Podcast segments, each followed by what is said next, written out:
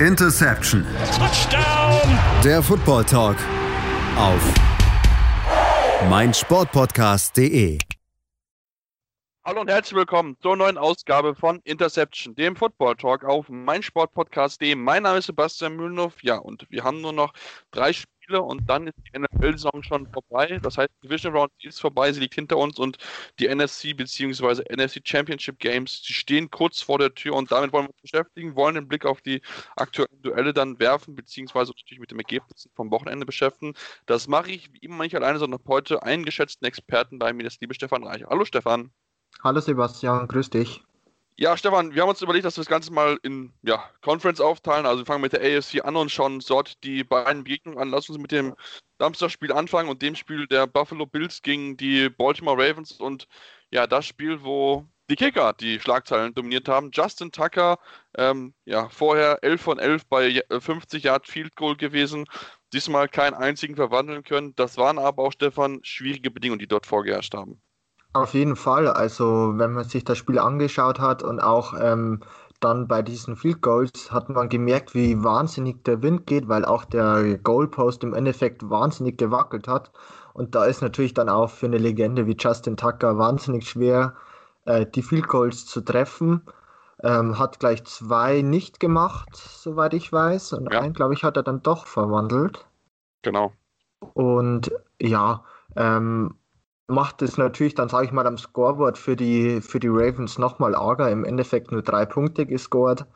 Äh, und das ist viel zu wenig. Ähm, muss man natürlich aber auf der anderen Seite auch der Bills Defense Credit geben, dass sie Lama Jackson äh, eigentlich wirklich unter Kontrolle hatte und das Running Game an sich auch.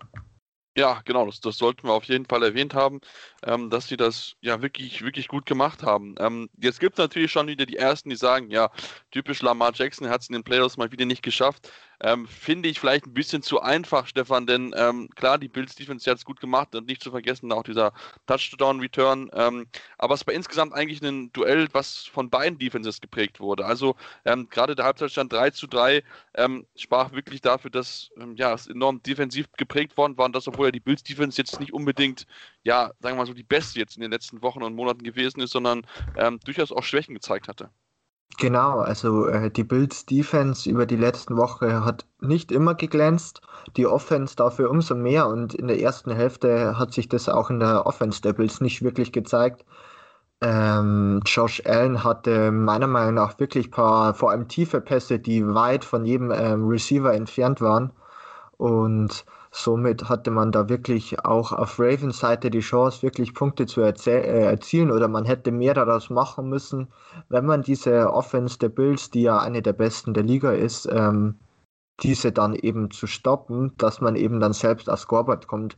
Hat man aber nicht geschafft, weil, ja, wie ich schon mal gesagt habe, die Bills Defense wirklich den äh, Run unter Kontrolle hatte oder wirklich gut Run defended hat gegen die Ravens und ja, Lamar Jackson im Endeffekt leider durch die Luft und vor allem bei tiefen Pässen wirklich keine Gefahr ist, mit, äh, immer noch keine Gefahr ist in der NFL. Und ähm, da gleich wird auch der Hauptaugenpunkt in der Offseason bei den Ravens dann sein, dass man äh, zusätzliche Waffen holt, vor allem im Receiving Game auf Wide Receiver. Hollywood Brown, Marquise Hollywood Brown wird für mich kein Number One Receiver sein in der Liga oder für die Ravens aber auch ähm, das Playdesign interessanter zu gestalten, weil das auch oft äh, wirklich zu einfach war und das dann auch eine Bills Defense wirklich gut hinbekommen hat. Genau, das, das, das denke ich auch. Also da, da müssen die, die Ravens auf jeden Fall ran. Natürlich für sie besonders bitter gewesen, dass Lamar Jackson dann, dann danach, nach dem Spiel raus musste oder dann nicht mehr mit äh, eingreifen konnte in den letzten Phasen und musste dann Tyler Handley rein und das ist natürlich dann schon nochmal ein Rückschlag gewesen, aber wie gesagt, es wirkte trotzdem nicht so, als ob die ja, irgendwie jetzt so eine Aufholjagd starten konnte, weil, wie gesagt, das Running Game nicht funktioniert und auch das Passing Game, das war jetzt nicht sonderlich gut, wenn wir mal gucken, Lamar Jackson 14 von 24, 162 Yards, eine Interception, ähm, lag mit Sicherheit nicht nur an ihm, trotzdem natürlich die, die Kritik an ihm, sie, wir kennen sie, wenn es ein Playoff ist, ist natürlich entsprechend groß. Ähm, was, was, machen wir mit dem Spiel? Ist es so ein Outbreaker, weil man muss ja auch schon sagen, die Ravens sind das beste Laufteam der, der Regular Season gewesen, das schlechteste Passing-Team, also irgendwie muss da ja, was anders, anders werden, weil meine kleinen Playoffs bist du drin, aber wieder weit gekommen bist du auch diesmal nicht. Ja, und es war eigentlich letztes Jahr im Spiel gegen die Titans, glaube ich, war es auch das Problem, dass Lama Jackson als Pässe dann wirklich nicht funktioniert hat und man sich äh, wieder auf das Laufspiel verlassen hat. Also über die Regular Season geht das ähm, einigermaßen, sagen wir mal. Sie haben ja genug Spiele gewonnen, um in die Playoffs zu kommen, aber man ist ja jetzt auch insgesamt kein Team, das wirklich jedes Spiel dominiert hat. Und im Endeffekt ist diese Offense zu eindimensional. Man setzt halt wirklich sehr, sehr viel auf den Lauf, was natürlich mit Lama Jackson eine gute Möglichkeit ist. Man hat auch mit J.K. Dobbins, Gus Edwards, äh, Mark Ingram auch gute Running Backs, die das unterstützen und die einen da auch wirklich ähm, ja, zu ansehnlichen Laufspielzügen führen. Aber wie gesagt, im Passing Game geht halt ein Großteil über Mark Andrews und sonst ist da wirklich halt kaum Substanz dahinter. Also Willie Snead und Hollywood Brown äh, sind halt jetzt nicht die Top-Waffen, die man braucht, um vielleicht auch so einen ja, Lama Jackson, der im Passing Game struggelt gelegentlich, dann wirklich zu unterstützen. Und ja, daraus muss man halt wirklich machen, ähm, dass eben die Offense ja, sag ich mal, einfach nicht so eindimensional ist, nächstes Jahr vielleicht den Draft sich mit, äh, mit einem Wide Receiver beschäftigen, vielleicht auch hochpicken, einem Wide Receiver und ebenfalls äh, die Schemes im Passing Game besser anzupassen, damit man da unberechenbarer ist. Also die Bills haben es gezeigt, sie sind ja wirklich mit ganz, ganz, ganz vielen Leuten in der Box gestanden und hatten wirklich keine Angst davor, dass irgendwie Lama Jackson sie da über tiefe Pässe auseinandernehmen könnte. Das war für die eigentlich äh, da gab es die Möglichkeit nicht, dass Lama Jackson es schaffen könnte. Und ähm, das macht es natürlich für Defenses, die gegen Lama Jackson spielen und gegen die Ravens spielen, besser gesagt, doch einfacher wahrscheinlich ähm, das ganze Spiel ähm, ja ein bisschen schon vorzubereiten und dann auch zu gestalten. Auf jeden Fall. Da, da bin ich bei dir. Und das ist auch äh, Des Bryant, den man sich ja geholt hat und den man so ein bisschen so als X-Faktor gesehen hat, bisher auch eigentlich so gar kein Thema gewesen. Jetzt gegen die Bills nur ein einziges Mal überhaupt einen Ball in seine Richtung geworfen. Also ähm, da muss auf jeden Fall was passieren. Da fehlt wirklich so dieser, dieser Nummer 1, Nummer X-Receiver-Guy, der einfach, ja, einfach dem Team fehlt. Ich meine, wir müssen nur zu den Bills gucken und da sehen wir schon, was es einen großen Unterschied gemacht. Du hast dir Stefan Dix in der Offseason geholt. Ja, das war es gestern dein bester Mann gewesen. Acht Receptions, 106 Yards, 11 bei 11 Targets. Also ähm, genau das gewesen und auch entsprechend eine gute ja, Unterstützung auch gewesen für Josh Allen, der ebenfalls einen großen Schritt der Entwicklung gemacht hat. Also da, da kann man sich so ein bisschen auch was abgucken aus Ravens Sicht natürlich. Ähm, die Bills müssen wir natürlich sagen, Stefan, ähm, die treffen jetzt, da kommen gleich auch auf die, auf die, auf die Kansas City Chiefs. Ähm, dabei, wo muss ich ganz ehrlich sagen, haben sie mich vor allen Dingen offensiv in den beiden Spielen nicht überzeugen können. Auch wenn sie klar am Ende gewonnen haben, hatten sie eigentlich nur einen wirklich guten Drive und das war ein Touchdown-Drive. Der zweite kam ja über diesen langen äh, Interception-Return-Touchdown. Ähm, also auch da ist Brian Dayball und äh, deine entsprechenden Leute, Josh Allen, Stefan Dix und so gefragt. Ähm, denn wenn du gegen die Chiefs bestehen willst, dann musst du entsprechend besser sein. Du musst besser sein, aber man muss halt auch schon bedenken, dass sowohl die Colts Defense wie auch ähm, die Ravens Defense ja beide nicht schlecht sind, ähm, ist, finde ich, für die Evaluierung des Ganzen auch ganz, ganz wichtig. Andererseits hat man wirklich gesehen, dass die Offense doch gut eingestellt ist. Äh, Josh Allen ist halt mittlerweile ein wahnsinnig guter Playmaker, der auch außerhalb der Pocket immer noch einen freien Mann findet im Endeffekt. Ähm, und aus wirklich auch oft ähm, ja, Szenen, wo man denkt, oh, es wird ein Negative Play für die Bills, werden dann doch noch positive Yards rausbekommt. Äh, ja, man wird wahrscheinlich ähm, gegen die Chiefs auch wieder mit einem Chris Jones zu rechnen haben, der natürlich da auch für ein bisschen äh, Trouble sorgen könnte in der O-Line der Bills, aber im Endeffekt sehe ich jetzt die äh, Secondary zum Beispiel der Chiefs bei weitem nicht so stark wie der der der Ravens und könnte mir vorstellen, dass Josh Allen ein ähm, gutes Spiel hat. Man muss natürlich auch ein bisschen davon immer absehen, ja, wie sind denn die äh, Witterungsverhältnisse. Ich denke, dass bei den manchen langen Pässen vielleicht auch ein bisschen der Wind schon den Einfluss hatte. Aber so ähm, mache ich mir jetzt ehrlich gesagt um die Offense der Bills kaum Sorgen und denke, dass die gut funktionieren kann. Ja, das, das denke ich auch. Ähm, ich bin, wie gesagt, dann sehr, sehr gespannt.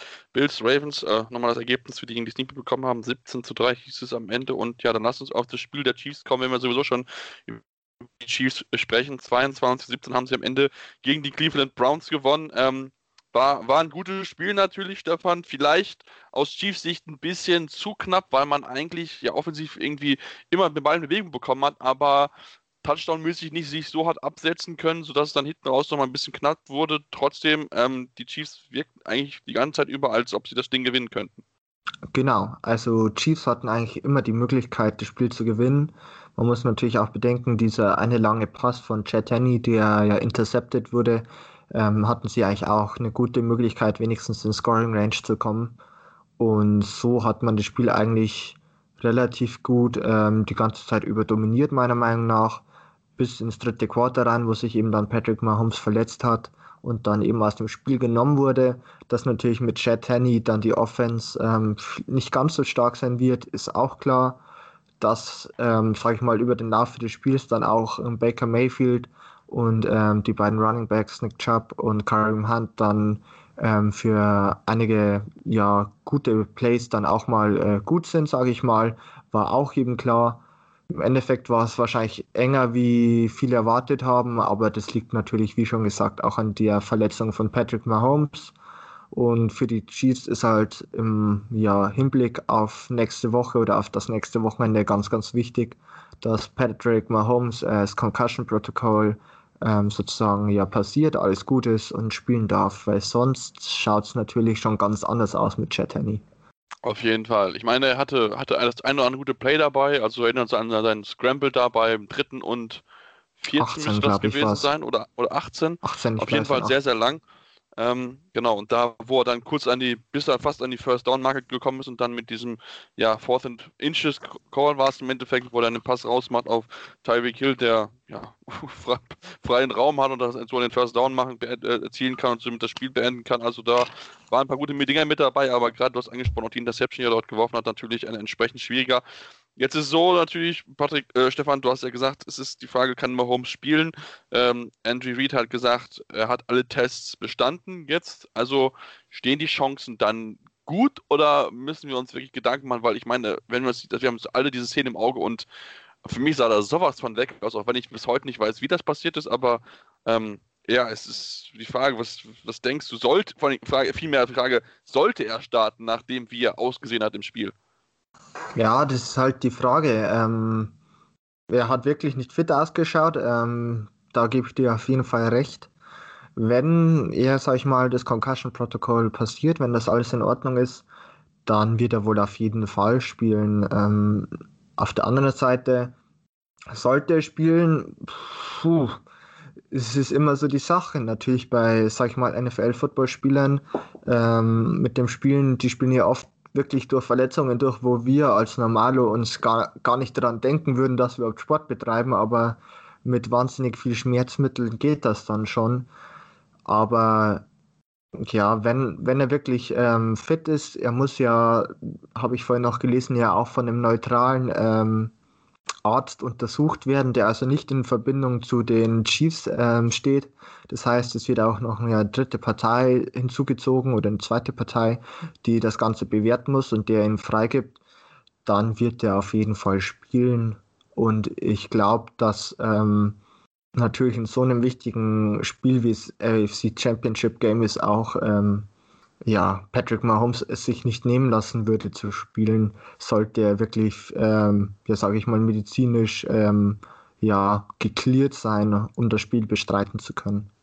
Das, das glaube ich auch. Ich meine, mal von dem Fakt, dass, wenn er wirklich ja, davon stehen, davontragen sein, würde ich ihm natürlich immer sowas mal immer aufpassen, weil gerade der Kopf ist ja eigentlich das, das Wichtigste, was man hat, mit dem Herz zusammen. Also da sollte man schon natürlich auch aufpassen, aber wenn er wirklich von neutralen, unabhängigen Ärzten positiv, also gesagt hat, dass er spielen kann, dann wird er auch spielen. Also ich denke, da ist er so Competitor und Wettkämpfer, dass er unbedingt dieses Spiel spielen will, natürlich, weil er möchte natürlich möglichst den Titel verteidigen. Das ist ja das Ziel. Jetzt sind sie zum dritten Mal in Folge in dem, AF, in dem AFC Championship Spiel. Das ähm, hat zuletzt im 2004, 2000, bis 2002 bis 2004 im Team gelungen. Damals die Philadelphia Eagles Trainer damals Andy Reid, wie auch heute mit den Chiefs, also spricht dafür, dass Andy Reid dann wirklich sehr, sehr gute Arbeit leistet. Lass uns aber zu den Cleveland Browns kommen, äh, Stefan. Ähm, ja, wie gesagt, sie waren, waren irgendwie drin im Spiel, hatten ein bisschen Pech mit dabei. Ähm, was, was machst du aus ihrem Spiel? Verdiente Niederlage oder ja? Ja, das ist wirklich schwierig. Also für die Browns war es im Endeffekt, glaube ich, dann doch eine gute Saison. Man hat ähm, ja mal wieder Erfolge gefeiert, was bei den Browns jetzt wirklich schon lang her ist. Man hat mit äh, Kevin Stefanski wirklich einen tollen Headcoach gefunden, der auch, sag ich mal, ähm, Baker gezielt einsetzen kann, der weiß, was Baker kann und was Baker nicht kann. Man hat mit ähm, Nick Chubb und Kareem Hunt wirklich ein gutes Running Back Duo, das sich sehr gut ergänzt und mit dem man auch was schaffen kann. Man hat eine Top O-Line. Ähm, da, da geht schon was zusammen. Also ich glaube, dass der O-Line-Ausfall ähm, von Chadwick Wills, glaube ich, der nach dem ersten äh, Spielzug sich schon verletzt hatte, dann doch ja. sehr wehgetan hat. Auf der anderen Seite hat man es nicht geschafft, ähm, Tyreek Hill zu, zu, zu covern, ihm ähm, aus dem Spiel zu nehmen. Und was mir bis bei den äh, Browns immer ein bisschen fehlt, ist ähm, der Pass Rush, der bis auf natürlich Miles Garrett dann doch oft sehr mau ausfällt und ähm, man es wirklich nicht oft genug schafft, den ähm, gegen den Quarterback den, von der gegnerischen Mannschaft unter Druck zu setzen. Da hat man sicher noch Potenzial, vor allem in der Defense. Ich glaube, man kann auch mit Baker noch ein bisschen mehr machen. Ähm, hat eigentlich im College gezeigt, dass er auch, ähm, sag ich mal, für mehr vertikales Passing-Game gut ist, wie es bei den Browns eigentlich gespielt wird. Muss man natürlich auch bedenken, OBJ war die Saison ähm, oder kaum äh, am Spielen durch seine Verletzung. Und ich glaube, dass mit den Browns auch nächstes Jahr wieder zu rechnen sein wird in der AFC. Sie sind für mich jetzt kein Top-Contender, es sind auch andere Mannschaften dabei. Ähm, jetzt müssen wir mal ein bisschen die Offseason und natürlich den Draft ab, abwarten, aber wirklich mittlerweile ein sehr guter Grundstein, der da gelegt worden ist. Ja, auf jeden Fall. Also der Grundstein ist auf jeden Fall da und ähm, du hast angesprochen, der Pass ohne Miles Garrett, der ja auch sich verletzt hat und deswegen auch nicht dauerhaft auf dem Feld stehen konnte, das genau. hat man auch angemerkt, da da fehlt es dann einfach ein bisschen auch gerade Secondary da. Ähm, gut, natürlich das, den Speed der Chiefs aufzuhalten. Ich glaube, das kann fast kein Team in der Liga. Also das mhm. ähm, ist für alle Teams entsprechend schwierig. Ähm, aber äh, da trotzdem Secondary kann man mit Sicherheit noch, noch äh, ja, investieren. Lass uns vielleicht trotzdem noch über, über den Fumble reden. Ähm, bevor wir auf den Fumble kommen, erstmal, also für die es nicht gesehen haben, ähm, es, es, gab ein gutes Play kurz vor, kurz vor Schluss, also kurz vor ja, kurz vor der Halbzeit, ähm, wo sie nah dran war. Russia Higgins streckt sich Richtung Endzone, bekommt den Hit von Daniel Jurgensen, wo man natürlich über Helmet zu Helmet reden kann, vielleicht so reden muss auf jeden Fall, ähm, nicht gecallt wurde. Der Ball geht in die Endzone und geht dann auf Bounce, sodass dann der Ballbesitz an die Chiefs übergeht. Das ist die Regel, wird, wurde heiß diskutiert. Kurios an der ganzen Geschichte war, 1988, am genau denselben Tag, also am 17. Januar, ist den Browns genau dasselbe passiert auch damals haben sie mit fünf Punkten ver äh, verloren. Also quasi Geschichte hat sich wiederholt nach ja, fast 40, nein, 31 Jahren. Also äh, sehr kurios da natürlich trotzdem, Stefan, die Regel, man kann darüber diskutieren, aber die Frage ist dann immer, wie willst du es dann anders machen? Also das ist die, die Frage, die ich mir dann immer wieder stelle, wie willst du diese Regel dann ändern? Ja, genau. Also ähm, die Regel ist hart, also natürlich tut sehr, sehr weh, Klar, wenn man. Fall, ja. Also jeder Browns-Fan wird sich darüber ärgern, also nicht nur ähm, über diesen Touchback, sondern auch diesen ja für mich doch klaren Helmet-to-Helmet-Hit von Daniel äh, Sorensen. Aber wie, wie du schon gesagt hast, also man, ich wüsste keine bessere Lösung für das Ganze. Ähm, was so ein bisschen die Sache ist, ähm, ich glaube, in der NFL wird im Gegensatz zum College ähm, werden so welche Helmet zu Helmet-Hits äh, können nicht reviewed werden oder werden auch zum Beispiel von der Booth nicht äh, initiiert zum Reviewen. Ähm, das wäre meiner Meinung nach auch eine äh, Möglichkeit, um vielleicht auch ein bisschen so die Spielergesundheit zu stärken. Ähm, das hat natürlich jetzt mit diesem, äh, mit dem, mit der Touchback-Regel an sich nichts zu tun, aber wäre meiner Meinung nach auch mal sinnvoll, das zu diskutieren. Aber so ähm, ja, ist es natürlich für die Browns schon sehr, sehr bitter in diesem Moment. Aber natürlich auf der anderen Seite richtig entschieden worden von den Referees. Die halten sich natürlich auch nur an das Regel, äh, Regelbuch und das sagt natürlich, äh, Fumble in der Endzone ist gleich, ja, wenn es sozusagen dann von der Defense aufgenommen wird, ein Touchback. Und ja, somit ähm, natürlich bitter, aber ja, was willst du machen im Endeffekt? Ja, wirklich sehr bitter. Also ich, ich fand es sehr spannend. Ich habe dann nochmal nach, nach dem Spiel geschaut. Kevin Stefanski hat gesagt, dass er eigentlich sein Spiel sagt, dass sie sowas nicht machen sollen. Also diesen, diesen langen Sprung Richtung Endzone, wo man versucht, die, die Pylone, diese Outside-Pylone da zu erwischen. Ähm, wie gesagt, hätte man auch aufgrund der Zeit, die noch da, ich glaube, es waren noch anderthalb Minuten zu spielen in, in, der Halbzeit, hätte man nicht unbedingt machen müssen. Klar, dann heißt natürlich, ja, was passiert, wenn sie es dann in drei Versuchen nicht oder in vier Versuchen nicht schaffen, in die Endzone zu kommen, das ist auch der Blöde. Ja, es, es ist halt so, als jetzt so entschieden, man kann es nicht rückgängig machen. Natürlich für die Browns, wie gesagt, sehr, sehr bitter gewesen. Ähm, ja, wie gesagt, das ist jetzt ein bisschen der Hype ein bisschen zu Ende natürlich. Wie gesagt, trotzdem was die Saison nicht schmälern. Ähm, noch ein äh, interessanter Fakt, ähm, denn scheinbar können äh, Quarterbacks, die Nummer 1 gepickt werden, nach ihrem Playoff-Debütsieg nicht gewinnen. Also acht Quarterbacks gab es bisher, die nach ihrem Debütsieg in den Playoffs direkt das anfolgende Spiel äh, oder das anfolgende Spiel verloren haben. Sechs davon haben es verloren, zwei haben es gewonnen. Die beiden, die es gewonnen haben, sind nach dem Super Bowl gewonnen und haben gekommen und haben den gewonnen. Also schon kurios, dass da das irgendwie da ja, entweder entweder äh, ausscheiden im zweiten Spiel oder Super Bowl Sieg da für den äh, First Overall Pick Quarterback. Also schon eine sehr sehr interessante Statistik dazu. Ähm, ja, Stefan, lass uns dann auf das Championship Game ein bisschen vorausgucken. Ähm, wir haben die Frage von Tobi Rufland bekommen. Kann oder wird die Bills Defense eine Gefahr für Patrick Mahomes werden? Wir hatten es ja gerade schon ein bisschen angesprochen, dass die Bills Defense äh, besser sich gezeigt hat. Ähm, ja, im Endeffekt, sie müssen halt den Speed haben, um halt einen Malcolm Hartman, einen Tyree Kill, aber auch einen Travis Kelsey zu decken. Haben die Bills das? Können sie das schaffen? Also man hat auf jeden Fall, sage ich mal, genug ähm, Qualität in der Secondary, um mithalten zu können. Ein Jadavius White, man hat einen Micah Hyde auf Safety, man hat einen Levi Wallace auf, äh, Cornerback. Also ähm, die Qualität ist da. Ob man aber es über das ganze Spiel schaffen wird, ist die andere Frage natürlich. Ähm, dafür sind einfach die Spieler zu gut. Dafür ist aber auch das Playcalling meiner Meinung nach zu gut der Chiefs, dass er doch ähm, auch ja über die ganze Saison zeigt, äh, was sie drauf haben und dass man da wirklich auch, ja, sag ich mal, für Mismatches sorgen kann. Und man darf natürlich nicht vergessen, man hat wohl den besten Tight immer noch in der ganzen Liga mit Travis Kelsey, der dann auch noch einspringt oder, ähm, ja, sag ich mal, eine gewisse Workload oder gewisse ähm, Reception Load bekommt pro Spiel. Also ähm, wird es, denke ich mal, wäre meine äh, Prognose, sollte natürlich Patrick Mahomes spielen. Man muss das alles natürlich ein bisschen mit diesem Wenn-Satz oder diesem Konjunktiv ähm, sagen. Dann könnte ich mir auch vorstellen, dass es wirklich in einem Shootout enden wird ähm, weil einfach beide Defenses vielleicht nicht mithalten können mit der offensiven Passing Game Feuerpower, die beide Teams besitzen. Also so, so, so ein Shootout könnte ich mir, könnte ich mir auch, wie gesagt, gut vorstellen. Ähm, kurz noch zu Travis Kelsey, der erste Tight End oder beziehungsweise der, der einzige Tight End neben Gronk, der mehr als 1500 Receiving Yards in einer gesamten Saison gesammelt hat. Gronk 2011, jetzt äh, Travis Kelsey entsprechend zehn Jahre später. Also schon wirklich eine starke, starke Saison von ihm dort. Ähm, und ich bin wirklich sehr, sehr gespannt darauf, wie das, wie das Spiel ausgehen wird. Ähm, wenn man mal auch in die Historie guckt, die Bills sind zum ersten Mal seit 1993 im AFC Championship Spiel.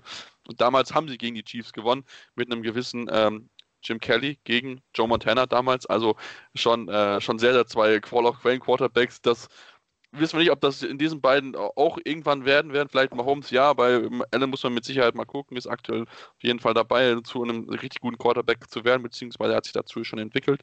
Ähm, aber wie gesagt, für einen Hall of Fame, da gehört immer noch entsprechend was dazu. Also es könnte wirklich ein sehr, sehr spannendes Ding werden. Ähm, was ist dein Gefühl?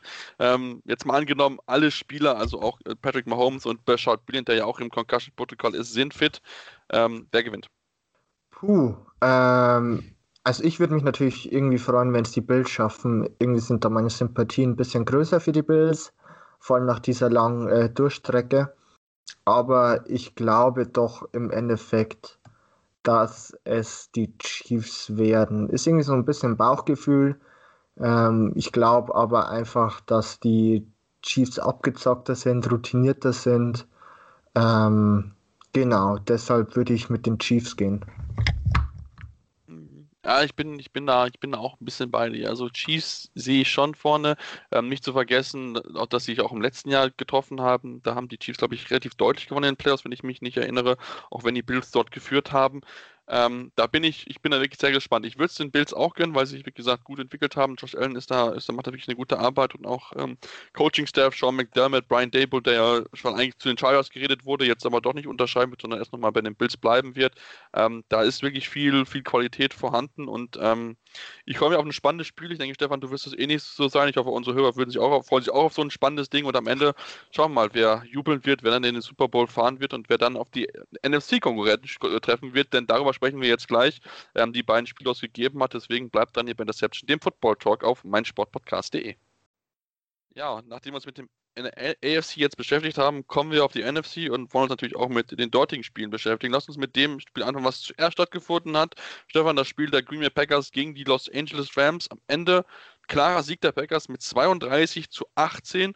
Ähm, und ich muss sagen, ich war vor allen Dingen von der Packers Offense beeindruckt, die ja die Rams Defense wirklich zerlegt haben, wie ich es so nie erwartet hätte. Also ich drehe den Spieß mal um und sage, ich war vor der Rams Defense eher enttäuscht und hätte mir viel mehr erwartet, dass sie ähm, doch ja Aaron Rodgers und die Offense allgemein vielleicht ein bisschen eindämmen können. Aber es war ja eigentlich kaum der Fall. Also ähm, am meisten haben sie sich noch ein bisschen selbst eingedämmt, die Packers mit diesem Eindrop von Lazard ähm, im dritten Quarter. Aber so ähm, lief das eigentlich ja sehr, sehr geschmeidig, sage ich mal, für die Packers. Dann waren aber auch dumme Strafen drin, wie dieser äh, 15-Yard-Penalty gegen Aaron Donald, der dann wirklich zu einem First Down und glaube ich auch zum Touchdown im Endeffekt geführt hat. Also die Rams haben sich natürlich das Leben selbst schwer gemacht und wenn man das Spiel so vorhin ein bisschen betrachtet hat oder die Ausgangslage war eigentlich, dass die Defense der Rams natürlich einen guten Job machen muss, um ja, die Rams Offense auch sozusagen ein bisschen zu entlasten. Jared Goff war immer noch am Finger verletzt, also ähm, das hat sicher einen Einfluss drauf. Cooper Cup war gar nicht dabei im Spiel, das tut natürlich auch weh. Und allgemein war ja die äh, Rams Offense, sage ich mal, die ganze Saison über wirklich nicht die explosivste. Und dann hat man halt leider gar keine Hilfe bekommen durch die Defense. Ähm, und ja, dann war es im Endeffekt deutlich und verdient für die Packers. Ja, ich meine, muss ich, muss ich nur angucken. Also das, die Packers haben zum ersten Mal im dritten Viertel gepantet. Also das, das spricht schon wirklich dafür aus, wie, ja, wie sie mit dir ein bisschen Katz und Maus gespielt haben mit der Defense. Also ähm, man hat ja gesehen, dass Aaron Donald nicht hundertprozentig fit war, nie die ganze Zeit auf dem Feld gestanden ist, war also wohl noch ein bisschen zu sehr angeschlagen von seinem, von seiner Verletzung, die er sich dann letzte Woche zugezogen hatte gegen die Seahawks ja. ähm, bei einem Tackle. Ähm, das hat irgendwie so gar nicht funktioniert. Also die haben, die, ich finde, die Packers haben viel so mit, mit kurzen, schnellen Pässen gespielt und da kamen die, die Rams irgendwie so gar nicht mit klar und haben ja quasi marschieren lassen, marschieren lassen, marschieren lassen und dann Punkte, Punkte, Punkte. Und da war wirklich, wirklich sehr, sehr überrascht, dass da Brandon Staley, der als wirklich als sehr, sehr, sehr gutes Jahr hatte, eine Number One Scoring Defense dort erzielt hat oder äh, hingestellt hat, ähm, an der Offense oder Defense, die vielleicht die beste der ganzen Saison gewesen ist und dass er da keine ja, Adjustments hat finden können, um wirklich diese Packers Offense zu, zu unterbieten. Also da, da war ich wirklich sehr, sehr überrascht drauf und da bin ich auch dann gespannt. Er geht ja jetzt zu den Los Angeles Chargers als Head Coach, wie er sich da, also was er dann aus Schlüsse daraus zieht für seine eigene Defense, die er dann dort zusammenstellen kann, weil da muss er auf jeden Fall dran arbeiten. Genau, also muss er auf jeden Fall dran arbeiten. Ich finde, man hat es sehr gut gemerkt bei diesem ähm, gleich One-Yard-Touchdown-Pass von Rogers auf Devonta Adams, der in Motion war äh, wo sich ja dann Jalen Ramsey wirklich sehr, sehr laut äh, bei seinen Mitspielern beschwert hat, dass anscheinend äh, die Coverage absolut nicht so gelaufen ist, wie sie laufen hätte sollen. Also ähm, war man wahrscheinlich einfach, ich denke auch vielleicht ein bisschen überrascht, wie gut dann die Packer schaffen können. Man hatte auch Anfang des dritten Quarters hatte Aaron Jones diesen wahnsinnig langen Run. Ähm, diese Spielzüge tun weh und sollten eigentlich der Number One Scoring Defense ähm, die sollte sowas vermeiden können. Ich glaube, die Rams haben ja über die ganze Saison 18,5 18 Punkte zugelassen. Die Packers haben das in zwei Quartern schon erzielt. Also ähm, war das wirklich viel zu viel. Aber man merkt halt allgemein in der NFL, dass natürlich Defense, äh, Defenses allgemein sehr volatil sind. Also sage ich mal, auch die Leistungsbreite sehr, sehr schwankend sein kann. Und diesmal war es leider für die Rams halt, sage ich mal, eine Ausschwankung nach unten. Ähm, kann mir aber vorstellen, dass die nächste Saison wieder sehr, sehr gut ist, weil einfach, sage ich mal, ähm, ja, ein Aaron Donald, ein Jalen Ramsey, die werden nicht schlecht werden auf einmal. Also kann ich mir nicht vorstellen. Aber ähm, bei den Rams ist irgendwie auch so ein bisschen, man muss halt die Defense, äh, die Offense besser einstellen und ähm, dort natürlich wieder gefährlicher werden kann mir aber auch vorstellen, dass natürlich mit einer gesunden äh, Rams Offense da sicherlich auch wieder mehr möglich ist. Weil ähm, man muss natürlich sagen, unter den Umständen finde ich, hat Jared Goff doch sehr gut gespielt, ähm, dafür, dass er sich an seinem Finger ja verletzt hat. Genau, also ich glaube ich vor zwei oder drei Wochen war es, Daumen ja. gebrochen hatte, operiert. Ähm, dann letzte Woche ja schon reinspringen musste, da hat er schon echt gut gemacht, fand ich jetzt. Wie gesagt, äh, mit den Umständen, die er halt hatte, hat er das Bestmöglichste drauf gemacht, dass du dann äh, drei Wochen nach deiner Daumenverletzung noch nicht so den Ball so werfen kannst, wie du das möchtest. Ich denke, das wissen alle, die mal sich einen Daumen gebrochen haben. Das geht einfach nicht von heute auf ja. morgen. Also bei mir hat es auch ich habe auch einen Daumen gewonnen. Das hat auch irgendwie vier, fünf Wochen gedauert. Habe viel Daumencatchen gemacht, damit die Beweglichkeit im Daumen wieder herkommt. ähm, deswegen, es, es dauert einfach seine Zeit, bis dann natürlich so eine, äh, ja, so eine Heilung herkommt. Deswegen bin ich mal sehr, sehr gespannt. Wobei man natürlich aber auch sagen muss, und das hat so ein bisschen schon auch für Aufsehen gesorgt, Stefan, nach dem Spiel und auch dann nochmal in der Postseason äh, äh, äh, hat John McVay so ein bisschen die Tür aufgemacht für einen möglichen Quarterback-Battle. Also er hat nicht seinem Jared Goff die volle, das volle Vertrauen ausgestellt. Jetzt ist natürlich so, ich kann mir nicht vorstellen, dass sie ihn abgeben, weil einfach das aufgrund des Cap-Spaces einfach nicht möglich ist, weil du dann so viel Dead Cap schlucken musst, das wird einfach keinen Sinn machen. Trotzdem natürlich fand ich das schon überraschend, dass er sich das, also dass er sich da so drum gescheut hat, ihm zu sagen, er wird definitiv nächstes Jahr unser Starter sein. Können wir dort einen Quarterback-Battle äh, nächstes Jahr sehen in Los Angeles?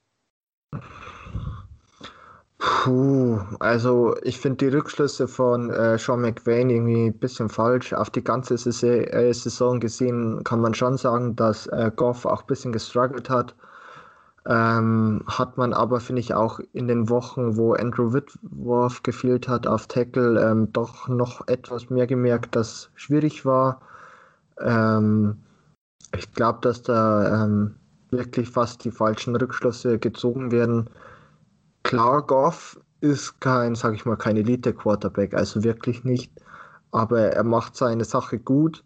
Ähm, er hat auch, finde ich, in den ersten Jahren unter McVay seine Sache noch besser gemacht. Da war aber irgendwie auch das, die ganze Offense meiner Meinung nach schematisch besser aufgestellt. Also war irgendwie da äh, einfach gefährlich. Und man hatte, glaube ich, diesen wahnsinnigen Shootout, glaube ich, damals gegen die Kansas City Chiefs, wo wirklich beide oh ja. Quarterbacks wahnsinnig äh, gut waren, aber irgendwie, ja, ähm, kommt halt mittlerweile in der Offense auch sehr, sehr viel über Scheme. Ähm, sieht man immer mehr, dass mit äh, wahnsinnig viel Play-Action gearbeitet wird, dass ja auch mit vielen äh, Receivern in Motion gearbeitet wird und das natürlich auch vielen Quarterbacks ähm, das Quarterback-Play erleichtert. Also äh, die Steigerung von Josh Allen wird sicherlich auch daran liegen, dass er einfach das Scheme besser kann und das Scheme einfach allgemein besser angepasst ist. Dazu hat er natürlich noch einen Stefan Dix, muss man auch betrachten. Aber wenn man sich so ein bisschen, sag ich mal, Bandbreite in der NFL anschaut, ähm, hängt auch schon sehr, sehr viel auch bei der Offense natürlich auch vom Scheme ab.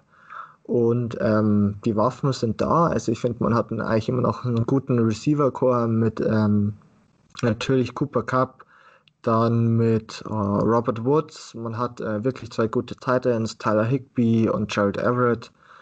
Und ähm, da sollte eigentlich meiner Meinung nach mehr drin sein. Also für mich sind eher die Rückschlüsse, die man aus dieser Saison ziehen muss, ähm, ja, Defense war natürlich gut, aber vielleicht einfach ein bisschen auch leider dann in dem Moment, wo es drauf angekommen ist, nicht. Aber einfach offensiv, äh, schematisch sich wieder besser einzustellen. Und da ähm, ist an erster Stelle natürlich schon McVay gefragt. Ja, das sehe ich auch. Also ich bin, bin auch der Meinung, dass man vielleicht so darüber nachdenken soll, noch mehr so, so einen Deep Threat zu holen, weil das weder, es ist weder Robert Woods noch ja. Cooper Cup eigentlich, sondern wirklich so, jetzt guckst, also das hört sich jetzt blöd an, aber wirklich so jemanden hast, weißt du, den du one-on-one -on -one dorthin stellen kannst und der die Dinger darunter läuft. Also ja, das, genau. Ähm, glaube ich, will dir noch ein bisschen, ich würde mir manchmal noch ein bisschen mehr Einbindung von den Titans wünschen. Ich glaube, gegen die Seahawks war das fast gar nicht da. Jetzt gegen die Packers war es ein bisschen besser, aber ich denke, auch da kann man noch, ein, noch ein bisschen mehr machen. Deswegen, ähm, ich bin mal gespannt. Ich denke, das könnte durchaus eine spannende Offseason bei den Rams werden, weil sie auch einige Free Agents haben, die sie verlängern müssen. Ähm, und dann mal schauen, ja, wie es dann für sie weitergeht.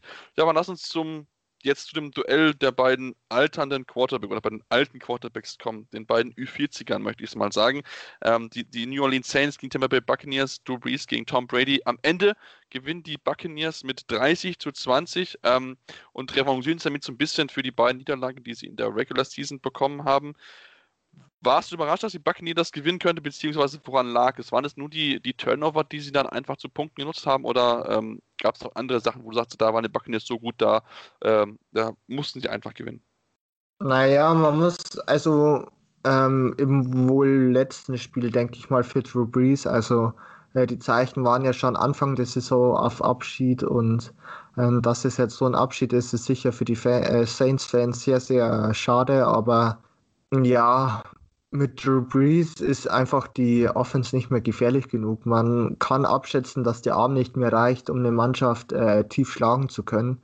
Und das haben die Buccaneers gut genutzt. Äh, man hat wirklich, ja, sage ich mal, den Raum gelassen, hat viel äh, Man gespielt mit den Receivern. Man hat Michael Thomas außer Spiel genommen. Ich glaube, er hatte vier Tage, jetzt kein einziger Ball hat er gefangen.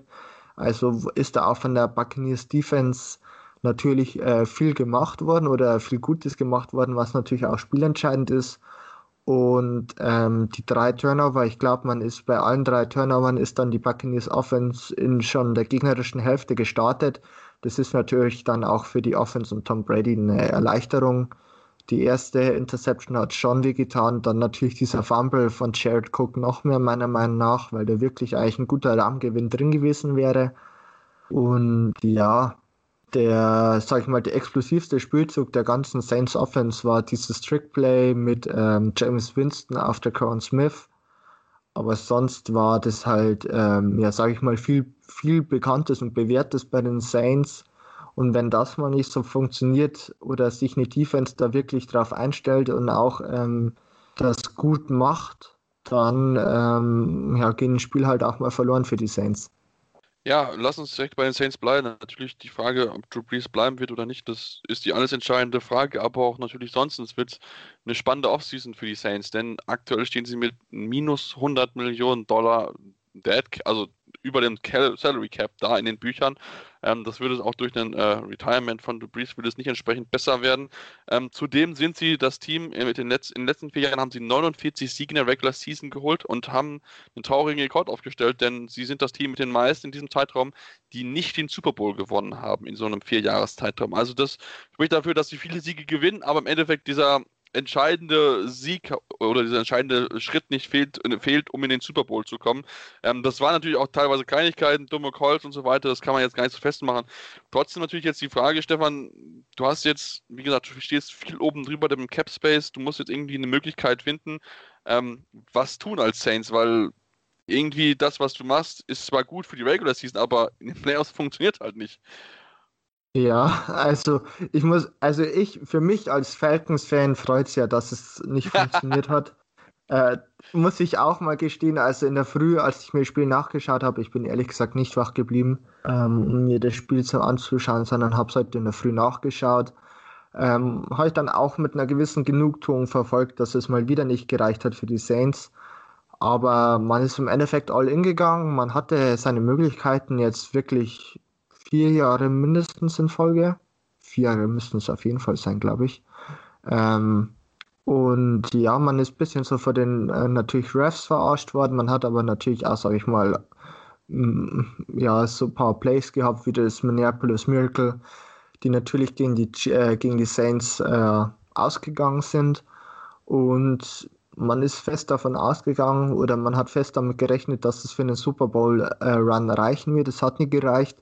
Und jetzt steht man meiner Meinung nach fast schon vor einem Scherbenhaufen. Also ähm, du hast schon gesagt, minus 100 Millionen Deadcap. Man wird einiges schaffen. Man hat, glaube ich, einige Spieler, auch ähm, Benchspieler, die wirklich viel Cap schlucken, die man entlassen kann, relativ günstig und mit denen man sich auch einiges an Cap einspart. Aber man verliert natürlich auch seinen Quarterback, äh, sein Franchise-Quarterback. Für mich sind, ähm, wird ähm, James Winston die große Frage sein, wird er bleiben oder wird er sich ein anderes Team suchen?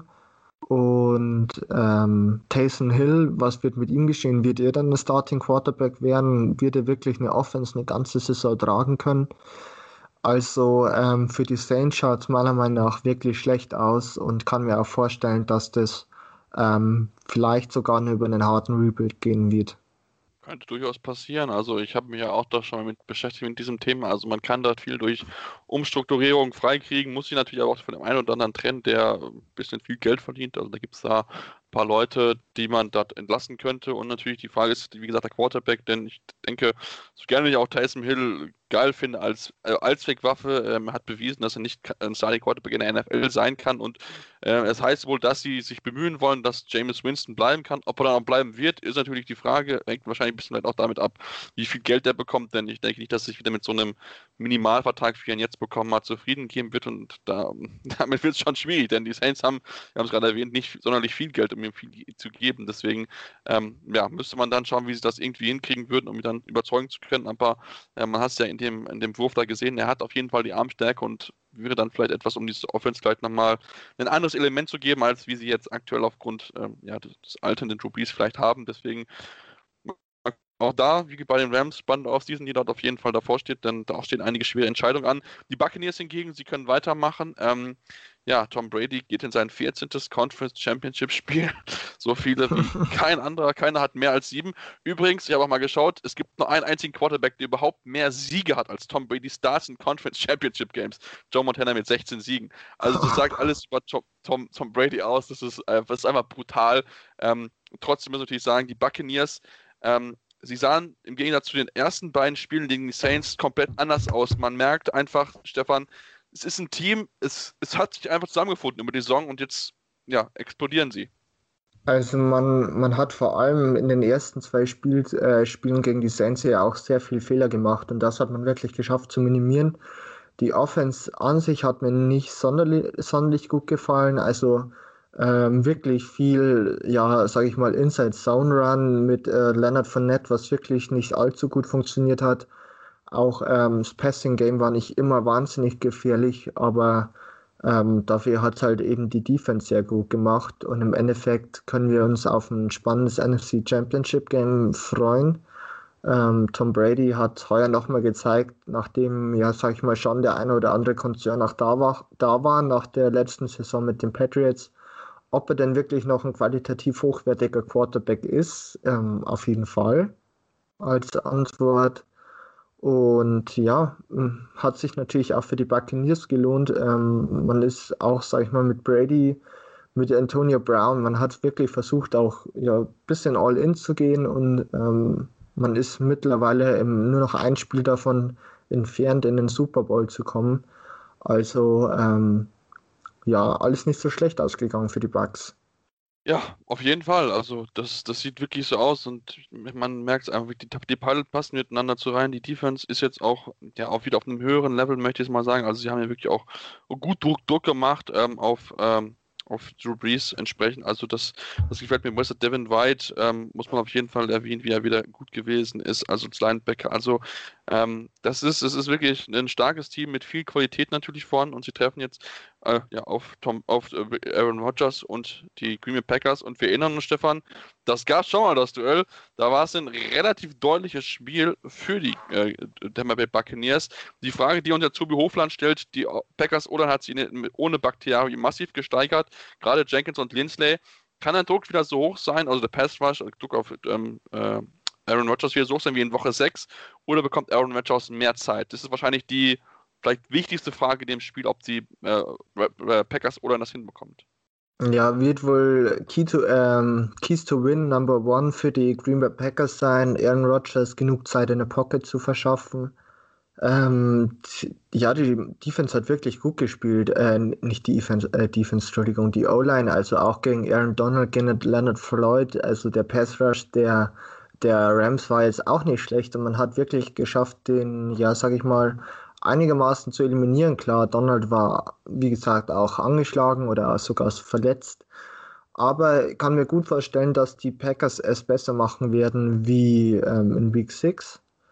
Ähm, und kann mir auch vorstellen, dass natürlich auch die Green Bay Packers ähm, versuchen, durch verschiedene Schemes ähm, auch ähm, Aaron Rodgers zu entlasten und ihm mehr Zeit zu geben, ähm, kann man sich natürlich besser vorbereiten, wie es vielleicht ein Ingame Adjustment ja im Endeffekt ist.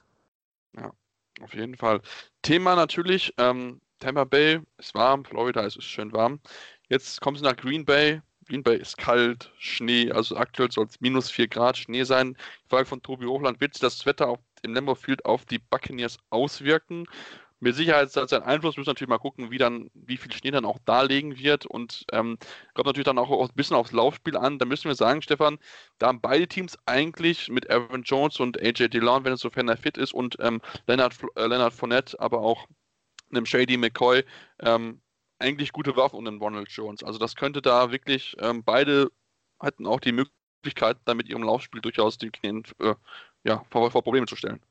Also beide Mannschaften haben wirklich ähm, die Qualität da, um auch über das Running Game zu kommen. Sollte natürlich wirklich die Witterung so schlecht sein, ähm, sehe ich, würde ich schon sagen, Vorteile bei den Packers. Ähm, ähm, Aaron Jones hat wirklich über die letzten Wochen gezeigt, dass er ein guter Running Back ist.